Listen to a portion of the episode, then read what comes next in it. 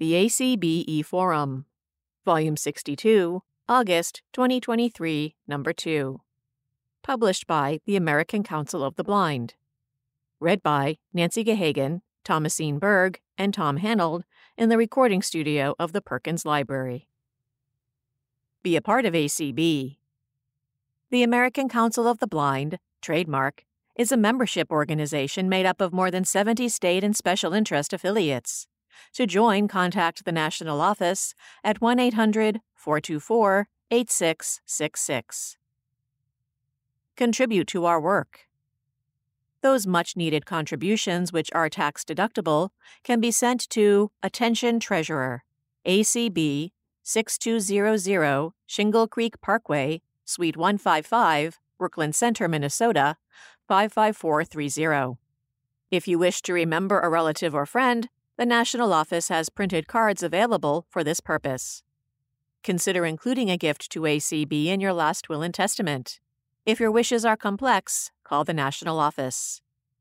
To make a contribution to A C B by the Combined Federal Campaign, use this number, one one one five five. Check in with A C B.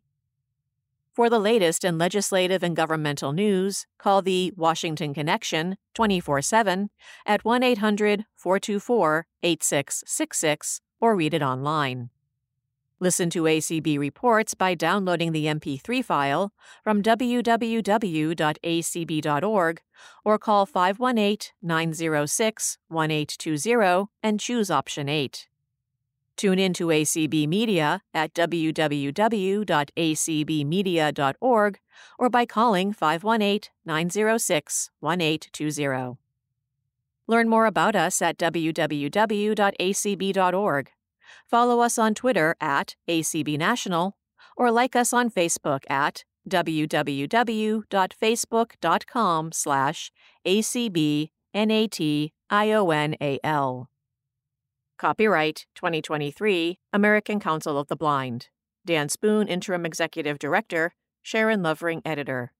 two two five Reinekers Lane, Suite six sixty, Alexandria, Virginia, two two three one four. Table of Contents. President's Message. Memorable Travel by Deb Cook Lewis. Thanks to you, the A C B Summer Auction was a success by Leslie Spoon. Disneyland by Tony Ames.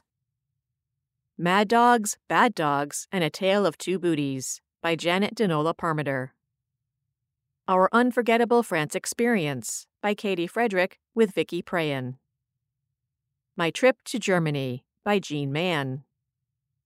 An Anarchist's Handy Cassette by Peter Heide. To Take Out or Not to Take Out, That is the Question by Janet Dinola Parmiter. Accessibility and Video Games, All Ages Gaming for People with Disabilities. Here and There, edited by Cynthia G. Hawkins. Upcoming forum themes and deadlines. October twenty twenty-three, Employment, Vocational Rehabilitation, Training, White Cane Safety Day. Deadline, August twenty-fifth, twenty twenty-three. November twenty twenty-three, Audio Description Project. Deadline, September twenty-fifth, twenty twenty-three. December twenty twenty-three, International Relations Committee. Deadline, October twenty-fourth, twenty twenty-three. Are you moving? Do you want to change your subscription? Contact Sharon Lovering in the A C B National Office, one eight hundred, four two four, eight six six six, or via email, slovering at a c b dot org. Give her the information and she'll make the changes for you. President's Message, Memorable Travel by Deb Cook Lewis. My most fond travel memory goes all the way back to the summer between sixth and seventh grade. In my sixth grade class, we were asked to research a county of our choice in Washington state. There are thirty-nine counties, and we had twenty-four students, so plenty to go around. My curiosity has always been high, so I chose one I had never heard of called Asotin County. There was no internet back then, and I had no accessible tech to assist with my research. I typed a letter to the Chamber of Commerce explaining that I needed to learn about this unknown county. I received back a lot of print materials complete with pictures and a very nice personal letter inviting me to visit someday and to please stop in if I do. Fast forward to summer. I was in a summer program for blind junior high students, which was staffed by classroom teachers from the public school system who were getting their summer credits by doing something with us. Most of the teacher-student groups did pretty boring stuff, but my group, which consisted of two teachers and me, took a trip to the east side of our state to explore for a week. It would take more space than Sharon allows for me to tell you all of my experiences on this trip, but because of my previous research and the invitation, we included a stop in Asotin County. We met all the dignitaries and visited the courthouse. They were delighted that a kid from the west side would pick their tiny county to do my report and treated me like I was someone, which doesn't take much when you're talking to a kid. Of course, as we were leaving, they said to come back whenever I could. Little did they know.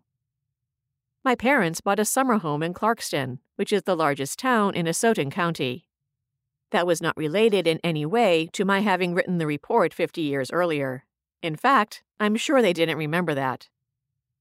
But five years ago, my husband and I moved to Clarkston to be near my dad after my mom's passing.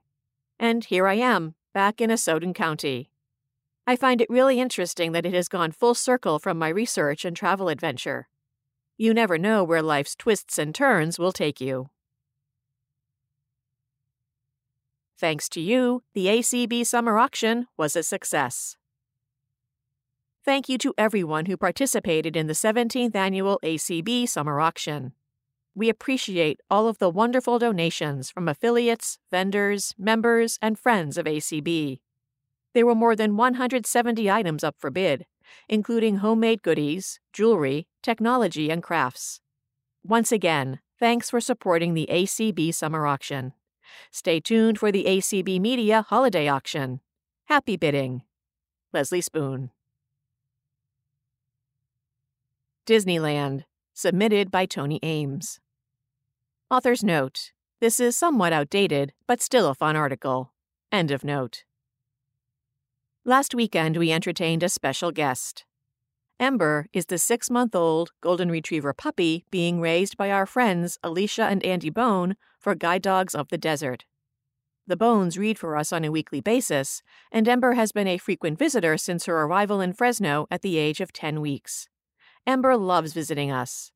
She can play with the many dog toys scattered throughout the house, play tug-of-war with Ed's guide dog Kirby, or cuddle for a nap with Tony's guide dog Ivy. Occasionally, she gets into trouble when she chases Disney, Cameo, or Kimmel, our cats, but this is part of basic training for a future guide dog. Andy and Alicia rented a furnished apartment on the coast for a needed weekend getaway. They wanted to take Ember with them because they tried to expose her to as many social situations as possible. However, the owners of the apartment would not rent to families with pets. They did not recognize Ember's special status as a puppy being raised to pursue a working career as a guide dog. Unlike several other states, California does not extend rights of access to guide dog puppies. As we sat at our dining room table enjoying our dinner, the three golden retrievers lay quietly at our feet. Pretending to speak for Ivy and Kirby, we told Ember what the life of a guide dog would be like. Sometimes you have to lie quietly on a long train or airplane trip. Sometimes you have to be serious and conscientious while guiding your partner through crowds and across streets. Sometimes you will have to lie under a table while delectable food passes over your head. You can never chase cats or squirrels while working. However, being a guide dog is not all work. You get to go everywhere with your partner and can even disregard no pets allowed signs. Because you will graduate from Guide Dogs of the Desert, you will even get to go to Disneyland. Disneyland, a name that symbolizes magic, fantasy, frolic, and family fun, is beloved by young and old, human, and guide dog. This world-famous theme park was the star attraction for us in planning an exciting American vacation for two teenage cousins, Robert and Craig Martinus, sons of British friends. For us, Disneyland's appeal was intensified by its close connection with Guide Dogs of the Desert. When Ed was in training with Kirby in December nineteen eighty-nine, the school hosted a picnic for employees of Disneyland who were active fundraisers for Desert. Tony, who was visiting that weekend, participated in the picnic with the students in training. All of the Disneyland employees we met impressed us with their warmth, friendliness, and dedication to their fundraising efforts. They responded with obvious pleasure to our plans to visit in June with our British guest. Our Disneyland adventure began when Matt Blatty, the publicity coordinator, met us at the front gate. Matt, a delightful and vivacious young man, initiated us into the wonders of Disneyland with introductions to Donald Duck and Mickey Mouse. Ivy and Kirby basked in the attention they received from Donald and Mickey. All hearing, service, and guide dogs with their partners are welcome visitors at Disneyland. If disabled people visiting the park prefer leaving their dogs in a safe, clean, comfortable place, air-conditioned kennels are available for five dollars a day.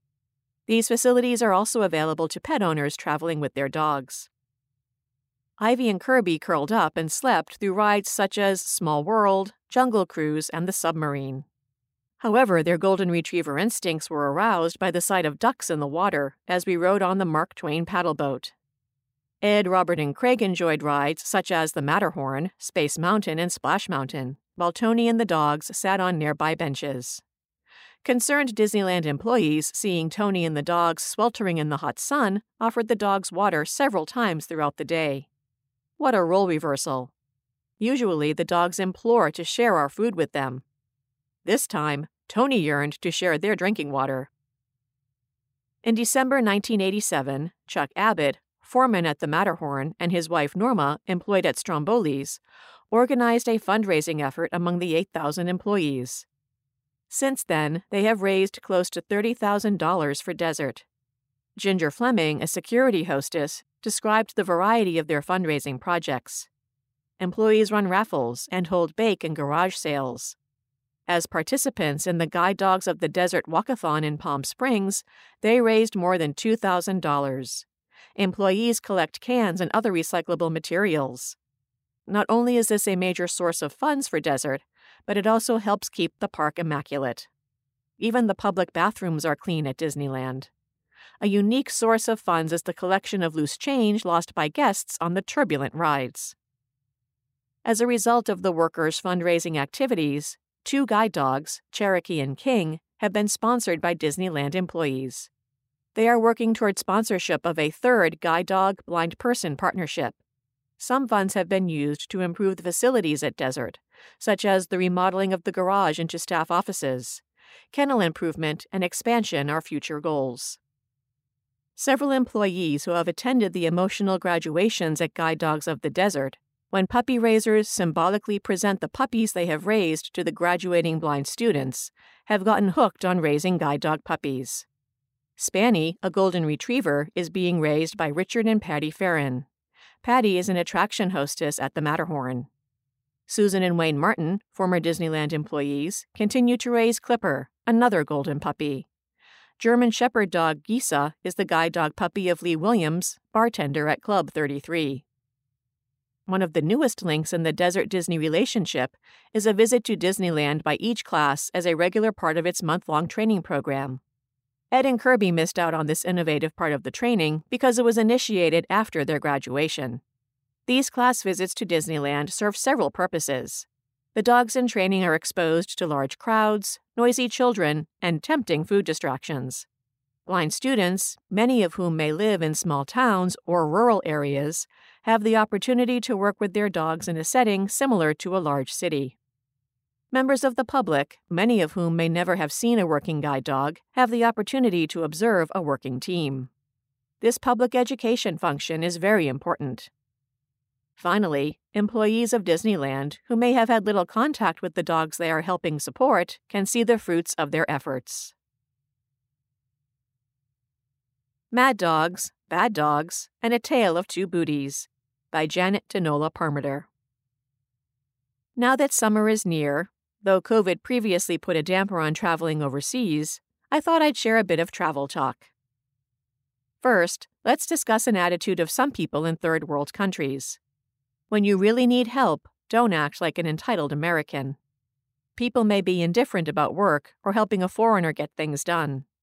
People like to feel important, so use the words, "Oh, please, I really need help. Are you the one who can help me?" It never ceases to amaze me when people feel they have the power, they are more willing to prove that power by helping.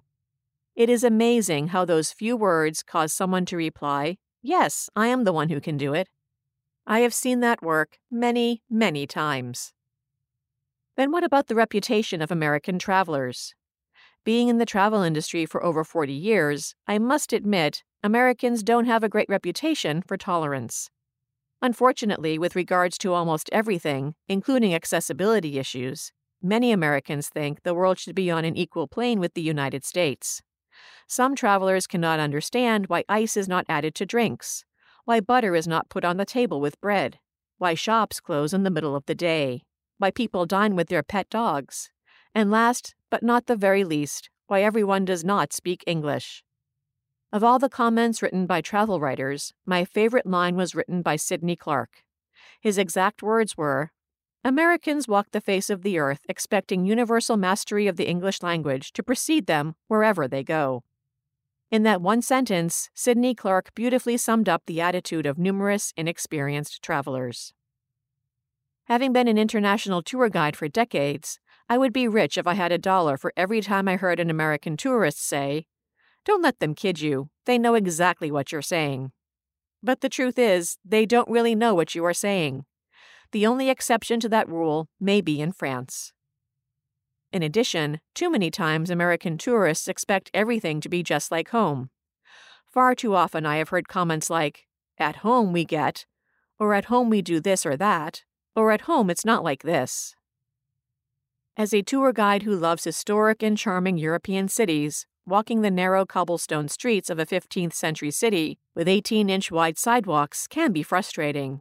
Not because the sidewalks are so tiny and a small truck may brush against your shopping bag, but from listening to uninformed visitors complain about the sidewalks. They fail to realize that the streets were made for walking and perhaps a horse or two. So in the twentieth century, those few inches are all they could take away from the street to allow the small modern-day cars and trucks to drive on the narrow cobblestone street. Therefore, before considering a trip overseas, I offer two suggestions. First, buy flat, crepe-soled shoes to prevent twisting your ankle on the cobblestone streets. Then order some books to learn about wherever your dream trip will take you. If you are an educated, knowledgeable tourist, you will not be easily blindsided by the inevitable, yet unexpected, different situations. When I was eighteen years old, I was in Europe for the very first time and wanted to prove I was all grown up. I wanted to use the restroom alone, but failed on my first attempt. Blaming my poor eyesight, or perhaps my Italian was worse than I thought, I returned to the table and once again asked the waiter, for the second time, where the restroom was. This time I felt sure I understood the directions, but once again, there wasn't any restroom. The third time I asked, the handsome waiter walked me right to the same door I just came from, pointed to the sign which read W C and said, "Cabinetto," and walked away. Did W C mean woman's cabinet? I was so confused, so I went into the room supposing there might be another door inside, but there was nothing. At this point, my bladder was telling me if I didn't immediately find the restroom, the W C would mean wet clothes. I had no other choice but to go back to the table and ask my parents for help. My mother took me right back to the same door and explained that W C meant water closet. Now I was ready to cry and moaned, "But, Mommy, I've been in there three times and it's not a bathroom." Calmly, she took me inside, pointed to the floor and said, "Do you see those two ceramic feet? Put one foot on each, squat down, and aim for the hole in the floor, and try not to wet on your shoes." I was stunned. I returned to the table a bit embarrassed, but my shoes were dry. That experience was the beginning of my learning to accept, embrace, and love the differences of other countries. As for individuals with special challenges and service animals, much of Europe is ready, willing, and able to help with both. To assist travelers with special needs, Rick Steves wrote a wonderful book, which includes an excellent rating scale for accessibility levels and the helpfulness of hotels, restaurants, and tourist attractions. Still, in European restaurants, it is not unusual to see pet dogs, not service dogs, inside restaurants alongside their owner's chair. Being a tour group director, I was accustomed to the European experience of dining with dogs, but that was not so for my American clients. One evening after skiing Mont Blanc in Chamonix, France, for dinner I brought my tour group to a quaint little French bistro. Our group used almost every table, only about three tables had other patrons. Under the table nearest mine, someone's large, furry pet dog was quietly sleeping. All of a sudden, the dog lifted its head, glared out from under the floor-length tablecloth, and began a low, constant growl. At first, many of my American clients were surprised by the unleashed and growling dog under the next table, but when the low growl turned into full-blown barking, they became a bit frightened. All the French patrons in the restaurant seemed oblivious to the disturbance until I got up to go to the restroom. Immediately, the dog leaped out from under the table and went after my feet. In a second, it attacked my white, furry, knee-high goatskin boots. Apparently, throughout dinner, this giant dog had been watching them from under his table. Each time I moved either foot, the dog began growling. When I stood up to go to the W C, that was it. The dog pounced on my leg. Being visually impaired and in a dark restaurant, I had no idea what was happening and screamed with terror. That made the disinterested diners pay attention. Without a single word to us, the owner called the dog's name, and the sulking canine returned to its spot under the tablecloth. Perhaps they were embarrassed, but any gesture of concern in French would have calmed my pounding heart. So, in that terrifying moment, I almost lost my temper. I lost a wad of goat hair off my boots, and I lost my appetite. And as we left the bistro and began walking toward our bus, a little rat-sized dog bit my leg. This time, one of my clients was videotaping the gorgeous, snow-capped mountain when he heard my second scream. He lowered the camera just in time to catch the old French owner of the mangy mutt hitting my leg with her cane. I only wish I knew what she yelled in French when her feisty pooch bit my leg. Up to that point, I thought the problem was that French dogs hated my boots. However, a year later, in Cortina d'Ampezzo, Italy, our tour group stayed at the Hotel Vittoria Park, and the owner of the hotel had a dog that absolutely loved my goat hair boots. I couldn't walk through the lobby without that dog thinking his lover was running away.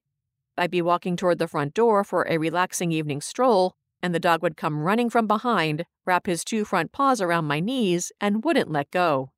When we returned from skiing, I would try to sneak through the lobby. If the dog's owner saw me, she would pull him into her office and shut the door. Unfortunately, the door was glass, and when he saw me, he would begin howling and slam his body against the door. This one-sided love affair became the evening entertainment for my tour group. Our clients began waiting with their video cameras to record the dog's hilarious attempts at amore. If I knew how to post a video, I would definitely post the evening I came into the lounge for a glass of vino. As I walked in, the dog leaped from behind the couch and attached himself to my right leg. I almost fell over. As I caught myself on the couch, would anyone help me? Of course not. Everyone was too busy laughing and filming the dog. I pushed him away, but he chased me around the couch three times and jumped onto my right leg. As soon as I pulled that leg away, he leaped onto the other leg. When I got them both free, he chased me around the room. When he leaped across the floor and wrapped all four legs around my knee and thigh, I dragged him across the floor, limping like the Hunchback of Notre Dame. Did anyone try to help me get the lovesick dog off my leg? No, they were bent over laughing. Finally, this big dog knocked me over, and when I pulled myself up, I began pushing him off with my right arm. At this point, his face was in my elbow, and in a second he wrapped himself around my arm and wouldn't let go. Amidst the laughter, I yelled, "This dog is nuts! Hey, let go! This jacket cost a lot of money!" After jerking my arm away once again, the dizzying race around the couch was on. When his mortified owner caught sight of that fiasco, I was in the lead. But in frustration and failure, she dragged him away to doggy jail. From that point on, I decided I would keep those goatskin ski boots out of Europe and relegate them to ski areas within the United States. In these ski resorts, well-behaved service dogs are allowed, and good little pet dogs stay at home. Our Unforgettable France Experience by Katie Frederick with Vicky Prayin. I began studying French in high school and quickly fell in love with the language. I continued to study it in college and decided to make it my minor. Early on, I knew I wanted to visit a French-speaking country. It was just a matter of when. One day in May twenty fifteen, Vicky forwarded to me an email from Mind's Eye Travel about a river cruise in France. Mind's Eye Travel is a company owned by Sue Bramhall, a visually impaired woman who started her company in order to provide tour opportunities for blind and visually impaired travelers. She finds trips and cruises, advertises, and makes arrangements for those who need a sighted guide. We published an article about Mind's Eye Travel and the Viking River Cruise in the fall twenty fifteen issue of the Ohio Connection. Vicky and I decided to make the most of our experience and added the three-day pre-cruise package. Prior to departing, we had to organize paperwork for ourselves and our guide dogs. Obtaining passports was a speedy process. Filling out the forms for the dogs' access took more time, however. We needed to obtain U S D A certification, assuring French customs that our dogs are certified by a reputable school, that all vaccinations are up to date, and that the dogs have a registered chip. We also made sure to have with us our school I D with picture and date of acquisition. We flew from Columbus to Dulles and from there to Paris.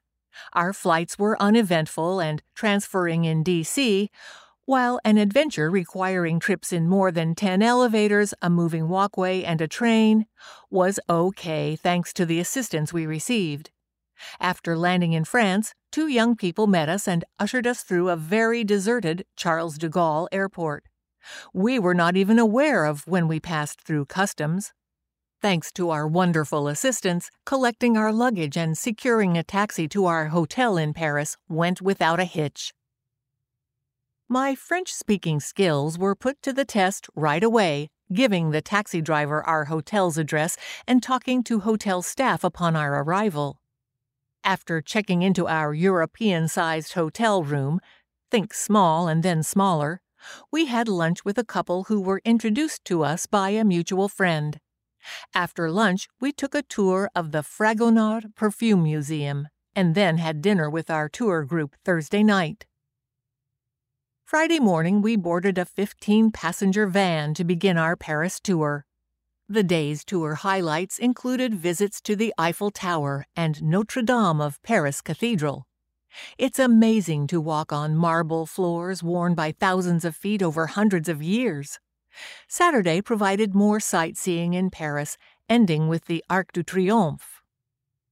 Sunday, we boarded the Viking River Rolfe to begin the cruise. We spent part of the day learning the layout of the ship. Simple and practical, nice right angles.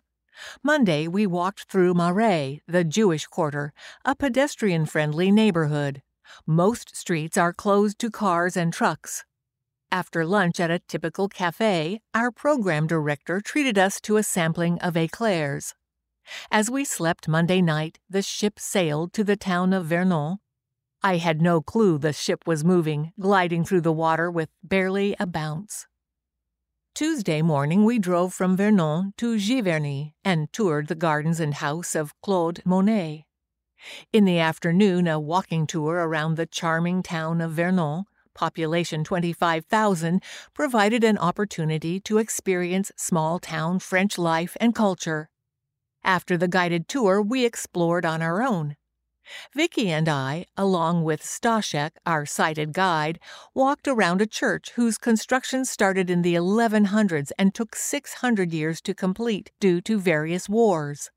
The buildings in Vernon are a mix of old and modern because of destruction during World War Two.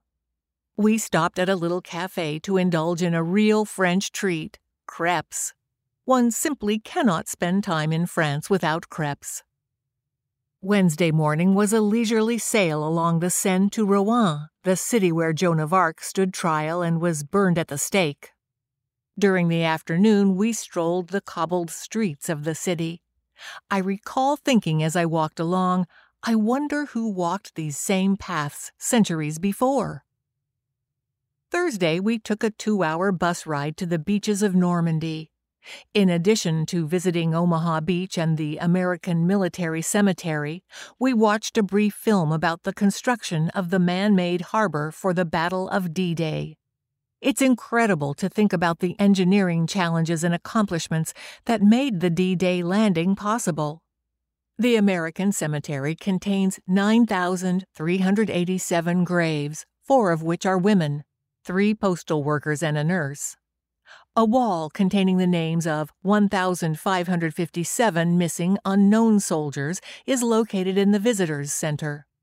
A brief ceremony on the grounds honored the soldiers who gave their lives in France more than seventy years ago. There are few experiences in my life where seeing isn't necessary to fully appreciate them. Visiting the American cemetery was one such experience. As we walked past rows and rows of graves, birds sang and we could hear the sea in the distance. It's a truly peaceful resting place for those who so valiantly gave their lives for our country during World War Two. Friday morning, we cruised to the village of Les Andouilles. The afternoon travels took us on a walking tour of this small French river town where some of our group shopped and some of us visited another old church. My first trip to France was an unforgettable experience, visiting sights, hearing sounds, and learning about cultures of northern France are memories I'll keep with me for a lifetime. My French came back to me as I used it on the ship, in shops, and on the street. The meals I enjoyed were out of this world. If only I could cook such flavorful dishes as the chef on board. Captions. The travel group in front of the Arc de Triomphe in Paris. Katie Frederick, third from left, sports a hot pink jacket and is holding onto her guide dog's harness. Vicky Prayan stands next to Katie wearing a black jacket. Katie Frederick and Vicky Prayan enjoy crepes at a cafe in Vernon. Photo from The Ohio Connection, summer twenty sixteen. The travel group in front of the Notre Dame Cathedral. Vicky Prayan and Katie Frederick stand side by side in the center of the group. A D-Day museum at Normandy. The mural on the side of the building reads, "The true heroes will never be forgotten." My Trip to Germany by Jean Mann. As a longtime member of A C B and somebody who has attended more than thirty conventions, I've had many experiences I would otherwise not have had. Visiting the Grand Canyon at sunrise, attending a concert by the Mormon Tabernacle Choir in Temple Square, riding the cable cars in San Francisco, and visiting Graceland, to name a few. But the best trip I ever took was the week I spent in Germany as part of a delegation of A C B members. We were attending a leadership conference in Hartford, Connecticut in early spring of nineteen ninety-four. Oral Miller, who was our national representative at the time, took me aside and suggested that I apply for a passport if I didn't already have one, as I would probably be chosen to spend a week in Germany with him, President Leroy Saunders, and Dana Walker, who was on the B O P at the time. We would be hosted by two different organizations. One was the German Federation of the Blind, and I don't remember the name of the other one. I've long since lost my notes from the trip. In those days, delegations from other countries often visited the United States, and A C B occasionally was invited to send representatives to those countries. I never found out how I was chosen to go to Germany. I was on the board of directors at the time, and my claim to fame was running the convention office, which handled much of what the information desk does today and took care of problems when the convention coordinator was out handling other matters. So, on a Saturday in early June, I boarded a plane and flew from Albany, New York, where I live, to Washington, D C, where I met up with Oral. We boarded the next plane, and I started out in an aisle seat with another woman sitting by the window. A flight attendant asked her if she'd mind moving so a mother and daughter could sit together. She hesitated, having already spread out papers to do some work, so I volunteered to move, which turned out to be a smart decision on my part. I ended up sitting in business class instead of coach. We flew to Heathrow Airport in England, where we met up with Leroy and Dana, and it was a short flight from there to Bonn, Germany, where we met up with our first hosts, with whom we spent the majority of the week. We were presented with braille and print copies of the itinerary they had planned for us. They took us to our hotel where we settled in and later went to dinner in a restaurant next door.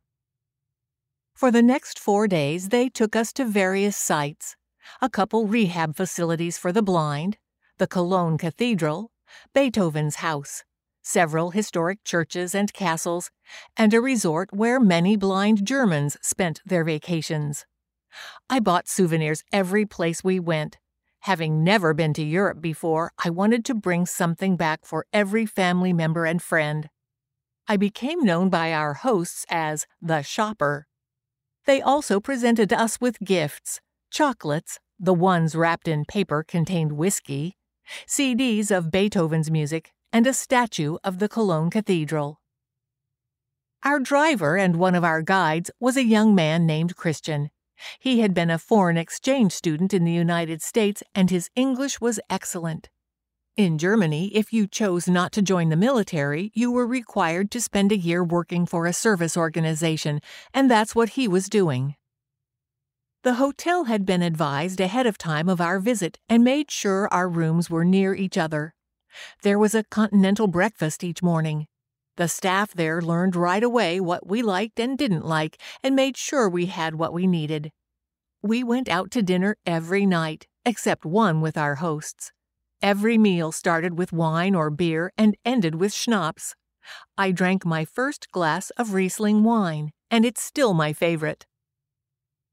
One night we were left to our own devices. We found a little restaurant near the hotel. We spoke no German, and our waiter spoke no English, so when he asked, "Pizza and beer?" we said yes.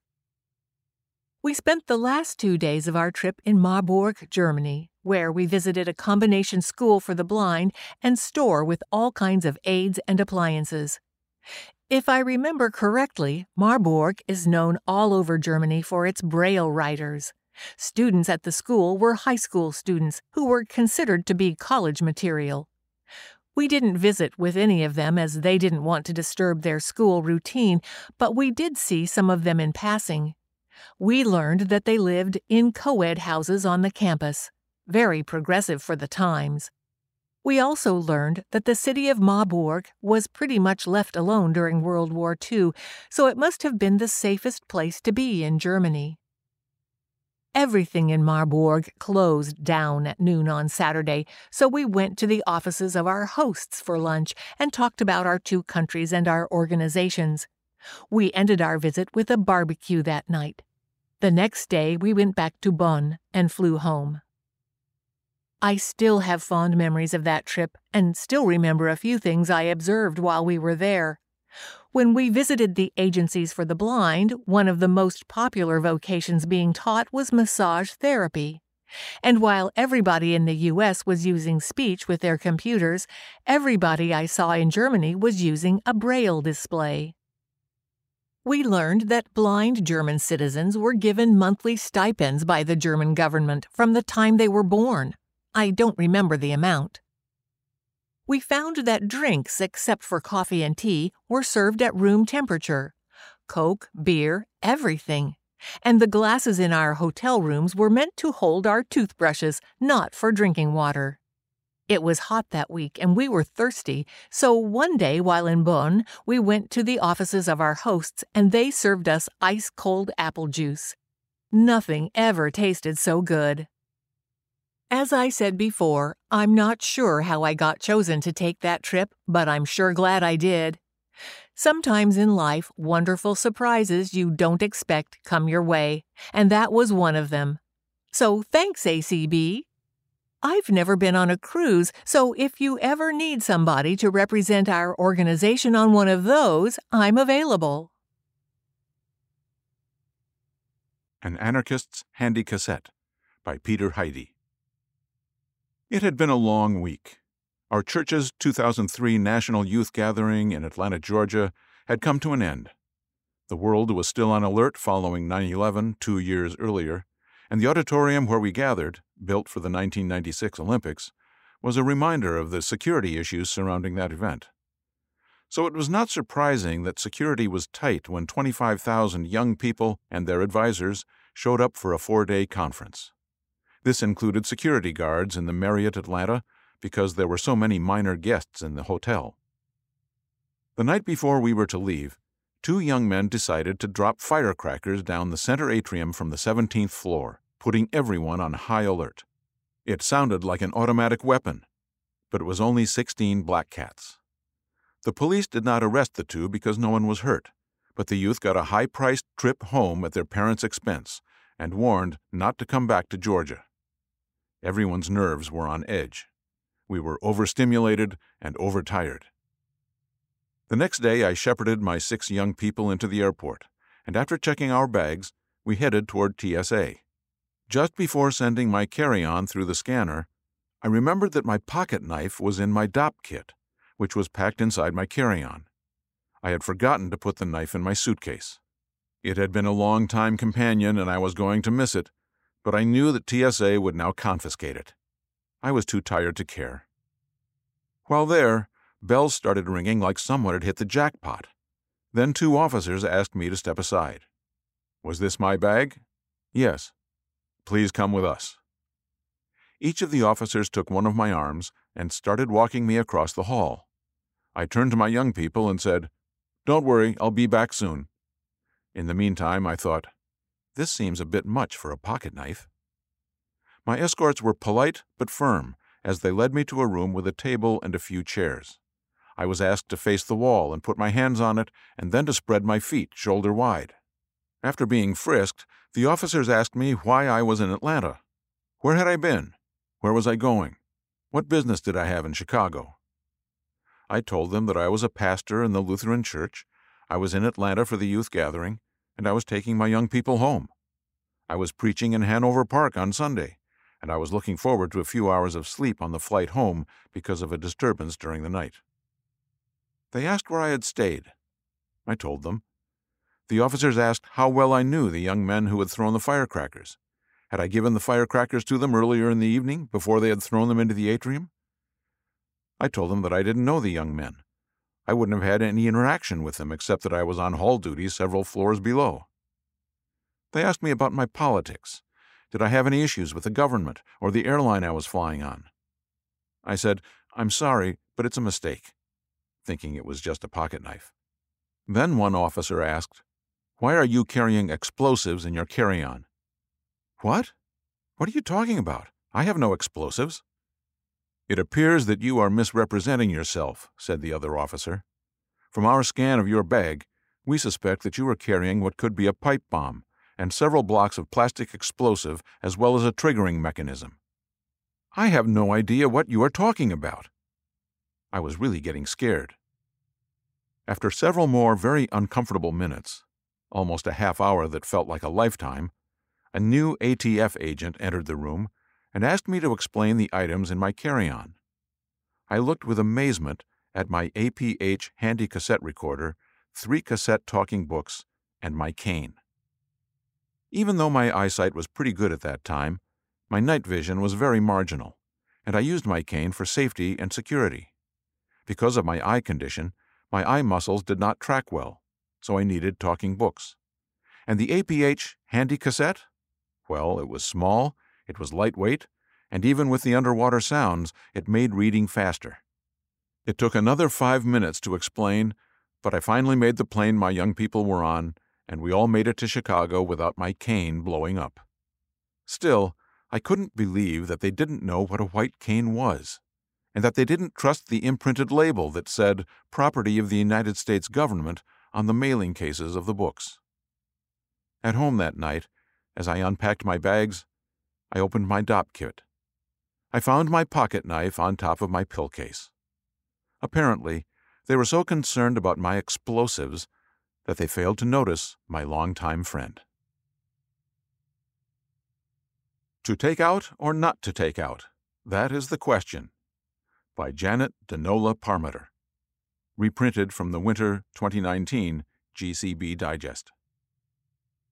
When our five-and-a-half-year-old grandson Tyler arrived at our home, he shocked us with an extraordinary announcement. He firmly professed, "My name is not Tyler, it's really Chris." A bit taken aback, I said, "Okay, Chris, now let's just have a nice day together. This meant a fun-filled day with everyone who lived with us, including Tyler's eighty-nine-year-old great-great-auntie Rena, eighty-two-year-old great-grandma Nonna Alice, his eighty-four-year-old great-grandfather Papa John, his very patient grandfather Pop-Pop Keith, and me, his Let's Play Hide-and-Seek Grandma Janet. Tyler thinks he will always win at hide-and-seek because Grandma is blind. He always forgets two important things. Because this is Grandma's house, she knows the best places to hide, and how well Grandma can hear where he runs to hide. To begin our afternoon of entertainment, Keith and I planned to take out the whole gang for lunch. The Loganville IHOP seemed like a doable choice, but could taking out three octogenarians and a feisty five-year-old really be a relaxing afternoon? Keith and I thought it was possible. The first step was to get into the restaurant. As we slowly entered the IHOP, Keith and I tried to hold on to the whole tribe while simultaneously opening the heavy glass double doors. Unfortunately, my dad, who always wants to be first, barreled past everyone, knocked Mom into Auntie Rena and Auntie Rena into my white cane, Tyler, and me. After looking like some comedy skit, we all made it inside. Before being seated, I quietly informed the hostess not to give Auntie Rena a menu, because if she read it, she wouldn't eat a thing. Auntie Rena still thinks it is somewhere around nineteen forty, and if food cost more than a dollar, she refuses to order anything except water. She is shocked when she sees menu prices, and always complains, "Oh my, how can they charge that much for a hot dog?" Having devoted many decades teaching the Bible for twenty-five dollars a month, she watched every single penny, and still does. Compounding that with her phobia about eating and getting fat, feeding Auntie Rena has always been a chore. Since her siblings and mother were all overweight, even with her tiny one hundred ten pound body, she was, and still is, obsessed about becoming fat. For a while I sneaked her a children's menu and she ate fine. Then she saw the comment about the menu being for those ten years old and under, and refused to eat anything off that menu. Fortunately, after a clever waitress remarked, "Oh no, miss, that also means ten years under one hundred years old," she once again began eating from the children's menu. Immediately after the hostess sat our group down, Dad called the waitress to the table and ordered his lunch. Mom took the menu from the waitress's hand and began reading it. Dad looked at Mom and said, "Alice, the waitress wants your order." Mom never took her eyes off the menu and with an irritable response said, "John, I just got the menu. I'm reading it." The server replied, "No problem. I'll come back." Instantly, Dad, who is always running the show, put his hand up in a stop position and said, "No, wait." In a frustrated tone, he complained, "Alice, it's the same thing all the time. You know what's on the menu. Just order." Mom, who loves to read everything, replied, "I like to read it anyway. I'm not ready." The server looked down, not knowing whether to leave or stay. Having heard this same conversation my entire life, I quickly added, "Excuse me, we're not ready either, so could you please come back in a few minutes?" Grateful and relieved, she rushed off as Dad shook his head and let out a huge sigh. With all this going on, everyone was distracted and didn't see Auntie Rena grab the regular menu until we heard her muttering to herself, "Forget this. Who would pay that for this stuff?" We all looked over just in time to see her throw the menu on the table and turn her head in disgust. Making the quick switch, I handed her the children's placemat menu and whispered, "Here, Auntie Rena, this one has cheaper prices," and slid the other one off the table. In a second, she pushed away the paper menu with the games and coloring pictures on it, then angrily said, "This says for one to twelve years old." Remembering the line from the other waitress, I confidently added, "Oh, this menu is also good for someone one to twelve years under one hundred years old." Once again, that worked, and she ordered French toast. After the food fiasco ended, I played giant tic-tac-toe with Tyler while Mom called the server back so many times the waitress almost wore out her shoes. First it was, "Excuse me, may I have another napkin?" Then, "Excuse me, do you have another type of syrup?" Then, "Excuse me, could I have this, and could you please change this spoon?" Finally, Dad said, "Alice, you are going to drive the lady nuts." And Mom replied with her standard comment, "Whatever." Oblivious to the strained conversations, Keith and Tyler colored pictures on the paper placemat as I perused our disconnected group and cheerfully asked, "Is everyone having fun yet?" With the chaos of getting everyone into the restaurant, ordering, eating, and paying for the meal, Keith and I were a tad stressed. The next step was to maneuver these three octogenarians and our little man back home. As soon as we stepped outside the restaurant doors, it poured. Holding tight to Tyler, we trailed Auntie Rena, who seemed entirely baffled by the raindrops. Half under her breath, she mumbled, "Oh my, oh my, look at this, I'm getting wet." She tried to avoid the raindrops by vigorously swirling her arms around, trying to push them away. Meanwhile, my father raced past Auntie Rena so he could be first to the car. Now, annoyed that he had to wait, he leaned against the car. Keith tried to catch up to Dad after paying the check. When Keith finally reached the van, he could not get the door open fast enough for Dad. As he struggled to step off what seemed to be a Mount Everest-sized curb, he held onto the mirror, which folded in toward the car, and he almost fell down. After regaining his balance, he huffed and puffed while complaining about the still-locked door. Pulling up the rear was my mother. That day, I forgot the walker. She only had her extra cane and my left arm. However, the hand of my shared left arm also firmly held Tyler, who desperately tried to escape the grandma grip. Unfortunately, I could not use my other hand to grasp Tyler because I used my right hand to hold on to my white cane. Slowly shuffling toward our parking space, I attempted to prevent two canes and three humans from becoming a tangled fivesome. Tyler, Mom, both canes, and I finally made it to the van. After doing a quick Mom handoff to Keith, I ran around the van with Tyler, helped Dad climb into the middle row behind the driver, and still never let go of Tyler's slippery hand. In the meantime, Auntie Rena pulled herself onto the middle row of the van, stared out the window, and did this pretend whistling thing she does prior to having a seizure. After a second, she pushed the button to open the door and jumped out and into the van many times. At some point, Keith told her to stay inside the van. As she tried to climb in, she pulled the handle, and the door began to close. Frantically, I sprang over Dad and pushed the button to reopen it as Auntie Rena yelled at the door, "Hey, hey, now you just stop that!" Amidst all the commotion, as my mother partially climbed onto the front seat, she gasped for breath. Keith, with his feet solidly planted, gave a heave-ho and pushed Mom onto the front seat. With half her body still hanging out of the car, he lifted her right leg, squeezed her bottom onto the seat, and slammed the door. Now Keith and I did a quick Tyler handoff, and Keith carried him to the back of the van. Since Tyler could not pass these three exhausted elderly obstacles to get a seat, the only entry was through the back hatch. As Keith lifted it and prepared to slide Tyler and his car seat in from the rear of the van, Auntie Rena began coming out of a seizure. Quickly, Keith shoved the car seat onto the back third row and plopped Tyler into the van. Because Auntie Rena was always intimidated by Dad, she decided to move as far away from him as possible.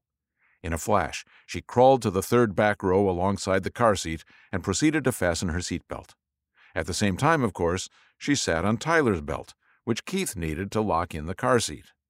Keith struggled as he stretched over the trunk space and back seat to unfasten Auntie Rena's belt and free the other seatbelt.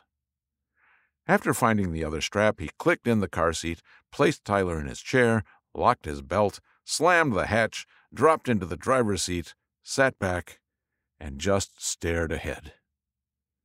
No one moved or said a word, as we all waited for Keith to begin driving. Still motionless, with closed eyes, and his head pressed against the headrest, I wondered if he fell asleep. Surprisingly, even Tyler did not utter one single word. So with our family securely strapped in, Keith shook his head and robotically began chauffeuring our tired family home. Wasn't this our fun day of taking them out? Still silent, Tyler looked around from one elderly person to another and methodically analyzed the past thirty minutes, from exiting the IHOP until now. In a still abnormally quiet car, Tyler looked around at this elderly entourage and with a smile finally announced his brilliant deduction. "Grandma, do you know why it's really good to be five or even six years old?" Curiously, I responded, "No, little man, I don't. Tell Grandma why." Looking down at his legs, he firmly patted his thighs with both hands and proudly answered, "Because my legs are good, and I can walk." So, to take out or not to take out? That was definitely the question. So what is our answer? After analyzing those five fun-filled hours, Keith and I decided the next time we choose to do a takeout day, it will be the traditional way. Pick up the food and peacefully bring it home to the family. Accessibility and video games, all ages gaming for people with disabilities, reprinted from Verizon dot com. tinyurl dot com slash numerals five five v w numeral nine b b h. By definition, accessibility means the degree to which something is reachable. For people living with disabilities, accessibility doesn't just mean how reachable something is. Oftentimes, the level of accessibility can define their ability to interact with and participate in certain activities or events, including entertainment. According to the C D C, sixty-one million Americans are living with disabilities, which makes accessibility in entertainment a huge priority for a large group of people. Increases in awareness of accessibility issues in gaming have inspired innovations in video game creation and assistive technology to allow individuals to customize their game experience to their needs. Benefits of gaming for people with disabilities. Video games have evolved significantly since their debut in nineteen fifty-eight. This evolution has changed the way people interact with gaming and the way that gaming interacts with people. Now, people with disabilities are discovering the self-care benefits of video games, which can be both mental and physical. Cognitive and developmental benefits. You may have heard differing opinions on the mental benefits or detriments that video games cause. According to Doctor Romeo Vitelli, Psychology Today, media often casts video games in a negative light. However, video games have changed in recent years to become more complex, realistic, and social in nature. Vitelli says researchers are shifting away from the narrative that video games inspire violent or problematic behavior and are studying the real, long-lasting cognitive benefits of gaming.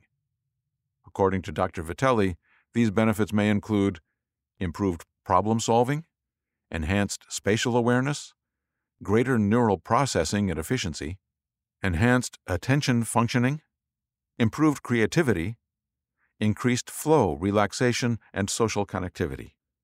These benefits can be useful in a wide variety of situations, such as managing dyslexia, and even treating amblyopia, or lazy eye. Therapeutic benefits. Researchers from Electronic Entertainment Design and Research and the University of California, San Diego, point out that gaming can also have several therapeutic benefits for those with different needs and in different situations. These benefits may include distraction from pain, relief from boredom due to immobility, reduction of anxiety and hyperactivity, improvement of mood and reduction of sadness. Many of these benefits are similar to those that come from hobbies like sports. Some individuals with disabilities may not be able to participate in various types of sports, so esports are an option that may help them to feel included and reap the social, mental, and physical benefits of gaming. Educational benefits. With rising trends in remote and online learning, video games have not just been used as therapeutic tools, but as educational tools. According to EdSource, games in the classroom have helped students of all ages connect to their lessons in tangible ways. Games have been designed to teach all kinds of lessons for all levels of education, including, but not limited to, math, programming, reading and comprehension, spelling, history, geography, physics. Sandbox games, or video games with open worlds such as Minecraft, are also being adapted as educational tools. Because video games are adaptable, they can be tailored to students with different needs or abilities. Social benefits. Developing good social skills is an important part of both personal and professional development. Social and prosocial activities are an intrinsic part of the gaming experience, with gamers rapidly learning social skills that could generalize to social relationships in the real world, says Doctor Vitelli. He cites a study by Isabella Granick, P H D, of Radboud University, Nijmegen, in the Netherlands. Granick's research found that over seventy percent of gamers play with friends. Granick also found that playing simple games, such as Angry Birds, can improve players' moods.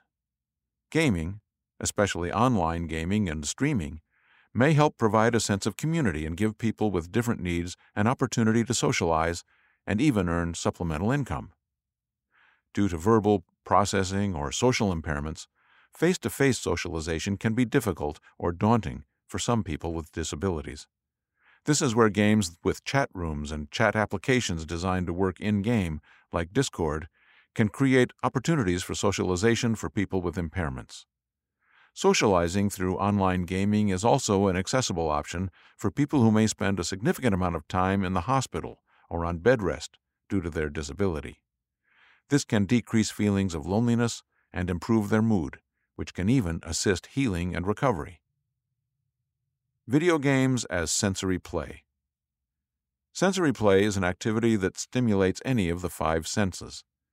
Research shows that sensory play builds neural pathways, which can enhance complex learning ability and attention span.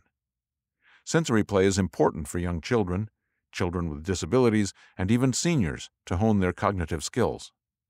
There have been video games designed to stimulate the senses, which can be a beneficial aspect of sensory play. Some sensory video games include Disney's Fantasia, Music Evolved, Fruit Ninja Connect, Just Dance, Sesame Street, Ready, Set, Grover, Candy Crush. Many of these games are available on mobile devices and consoles, so they are accessible where you need them.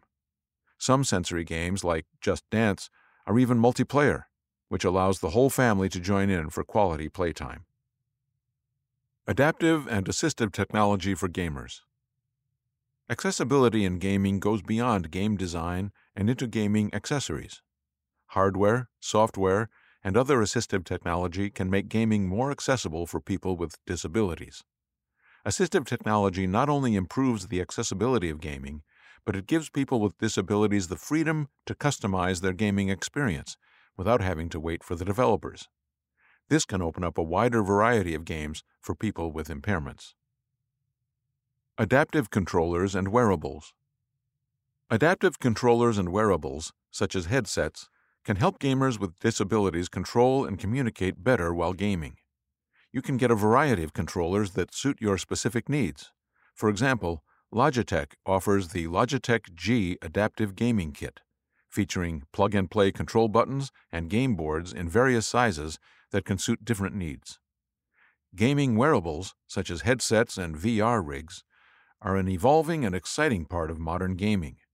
Accessibility in gaming wearables can be as simple as wireless headsets, which can allow people who use wheelchairs or mobility aids freedom of movement without losing audio connection to their consoles. Conversely, it can be as advanced as adaptive gear such as the Jaws Plus, which is a mounted controller set operated entirely by the head to cater to gamers with limited or no movement. Studio and developer player accessibility guidelines. Developers and video game studios may also offer some accessibility guidelines to provide tips for individuals with disabilities looking to adapt their system or game. These guidelines may include how to turn on accessibility features, such as text-to-speech, or how to report an accessibility problem. Some of the studios that currently have accessibility guides posted include the following: E A, PlayStation, Xbox, Blizzard. Software. There is a variety of adaptive technology that has been or can be installed on an array of gaming devices and consoles, often at little or no cost. These software updates can include, but aren't limited to, the following: talk to text, visual assistance, larger subtitles, technology for the deaf and hard of hearing, colorblind-friendly menu options, Scalable haptic feedback. You can find how to turn on these options in the Options menu of your game or the accessibility guidelines mentioned above. An Accessibility Resource Center may also be able to help connect you with these software solutions, as well as help you troubleshoot any issues or answer questions you may have. The future of accessible gaming. Accessibility is becoming a bigger focus in the gaming industry, with big games such as Naughty Dog's The Last of Us Part two offering over sixty accessibility options pre-built into the game's options. For a long time, gamers were having to make accessibility modifications for their games. However, with updates to the twenty-first Century Communications and Video Accessibility Act, C V A A, the landscape of accessibility compliance in game production is beginning to change that for the better. Accessibility in games is even surpassing studios, with the International Game Developers Association focusing on U S legislation centered on accessibility in all advanced communication software, such as gaming consoles. Here and There, edited by Cynthia G. Hawkins. The announcement of products and services in this column does not represent an endorsement by the American Council of the Blind, its officers, or staff. Listings are free of charge for the benefit of our readers. The A C B E Forum cannot be held responsible for the reliability of the products and services mentioned. To submit items for this column, send a message to slovering at a c b dot org or phone the national office at one eight hundred, four two four, eight six six six and leave a message in Sharon Lovering's mailbox. Information must be received at least two months ahead of publication date. Accessibility Award winners. Helen Keller Services Accessibility Awards recognize companies, nonprofit organizations, and individuals doing work to support the deafblind, blind, or low vision communities. The recipients of this year's Accessibility Awards are NaviLens. The company has developed a system using your mobile camera to scan and get the necessary information contextualized through the NaviLens accessible Q R code to enhance accessibility for visually impaired individuals, including those who are deafblind. Kellogg's. This company has incorporated NaviLens codes on the packaging of some of its most iconic cereals in the U S. The technology allows blind, partially sighted, and deafblind people to find the boxes from a few feet away and hear information on the products using the NaviLens app on their smartphones. Procter and Gamble. P and G actively promotes accessibility and inclusivity in their products and work environment. Their commitment extends to the deafblind community, including hair care brand Herbal Essences, one of the pioneers in the accessibility field, adding raised stripes to their shampoo bottles and raised circles to their conditioner bottles. Netflix. Through expanding audio description and subtitles for the deaf and hard of hearing to be available in more languages and in more films and series, Netflix is working to create an entertainment experience for everyone, regardless of language, device, connectivity, or ability, and connect members to their next favorite story. N V Access. Through their free and open-source screen reader, N V D A, blind and deafblind individuals are empowered worldwide. Their software is available in one hundred seventy-five countries, fifty-five languages, and is used by two hundred fifty thousand people worldwide. Compass three sixty-five. As a Microsoft Gold partner and employee-owned, they had the opportunity to make H K S intranet accessible at Compass three sixty-five, transforming organizations using SharePoint Microsoft three sixty-five. Helen Keller Services benefited directly when Compass helped make H K S's new intranet, Helen's Hub, accessible to blind and deafblind employees. Numa Solutions Android app updated. The Android app for Sero has been updated to version three point two point oh. For more details, visit numasolutions dot com slash products slash Sero. P N E U M A S O L U T I O N S dot com slash products slash S E R O. Touch of Genius Prize winner.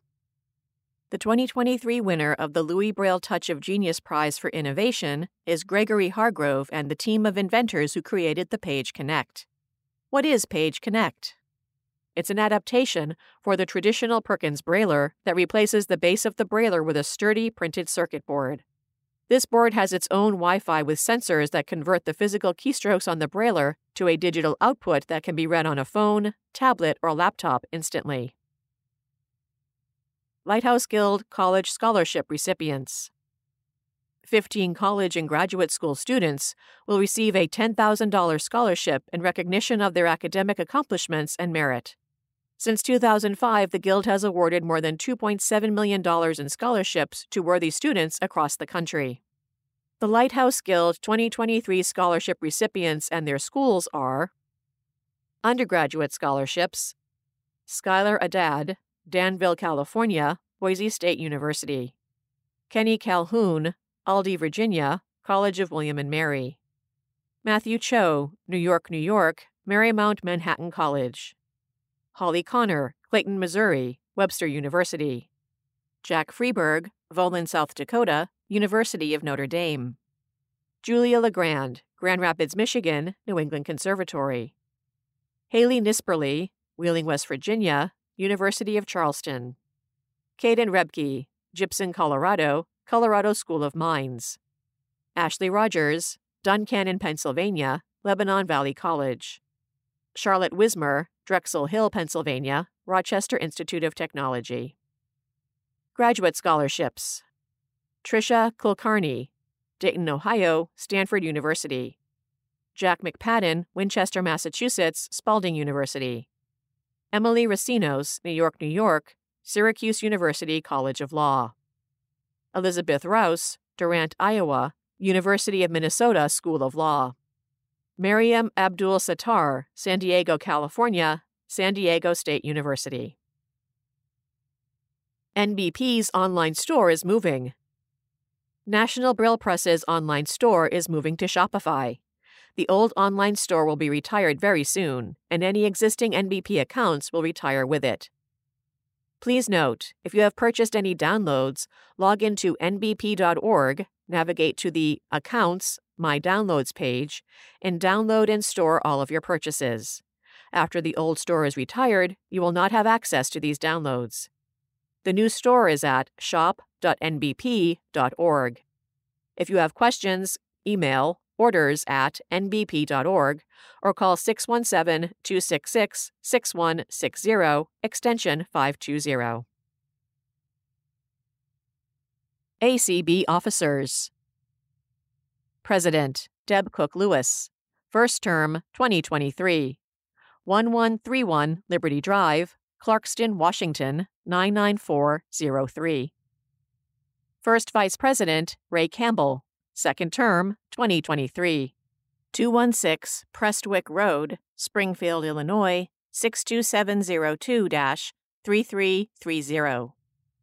Second Vice President, vacant. Secretary, Denise Colley.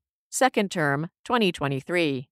two six one three one Travis Brook Drive, Richmond, Texas, seven seven four zero six, three nine nine zero. Treasurer, David Trott. Final term, twenty twenty-three.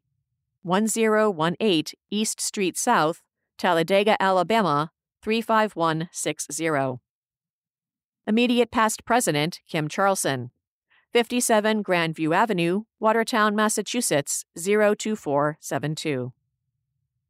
A C B Board of Directors. Christopher Bell, Pittsboro, North Carolina. First term, twenty twenty-four. Jeff Bishop, Kirkland, Washington. Second term, twenty twenty-four. Donna Brown, Romney, West Virginia. First term, twenty twenty-four. Gabriel Lopez Cafati, Miami Lakes, Florida. First term, twenty twenty-six. Terry Pacheco, Silver Spring, Maryland. First term, twenty twenty-six. Doug Powell, Falls Church, Virginia. Second term, twenty twenty-four. Rachel Schroeder, Springfield, Illinois. First term, twenty twenty-six. Kenneth Semien Senior, Beaumont, Texas. First term, twenty twenty-four. Connie Sims, Sioux Falls, South Dakota. First term, twenty twenty-six. Jeff Tom, Sacramento, California. Second term, twenty twenty-six. A C B Board of Publications. Katie Frederick, Chair, Worthington, Ohio, first term, twenty twenty-three.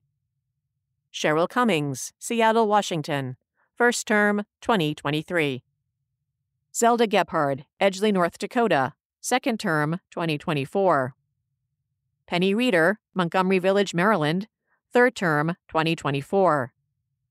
Gashay Wells, Jacksonville, Florida, first term, twenty twenty-four. Accessing your A C B, Braille, and e-forums. The A C B e-forum may be accessed by email, on the A C B website, via download from the web page in Word, plain text, or Braille-ready file, or by phone at five one eight, nine zero six, one eight two zero. To subscribe to the email version, contact Sharon Lovering, S L O V E R I N G, at A C B dot org. The A C B Braille Forum is available by mail, in Braille, large print, N L S-style digital cartridge, and via email. It is also available to read or download from A C B's webpage and by phone five one eight, nine zero six, one eight two zero.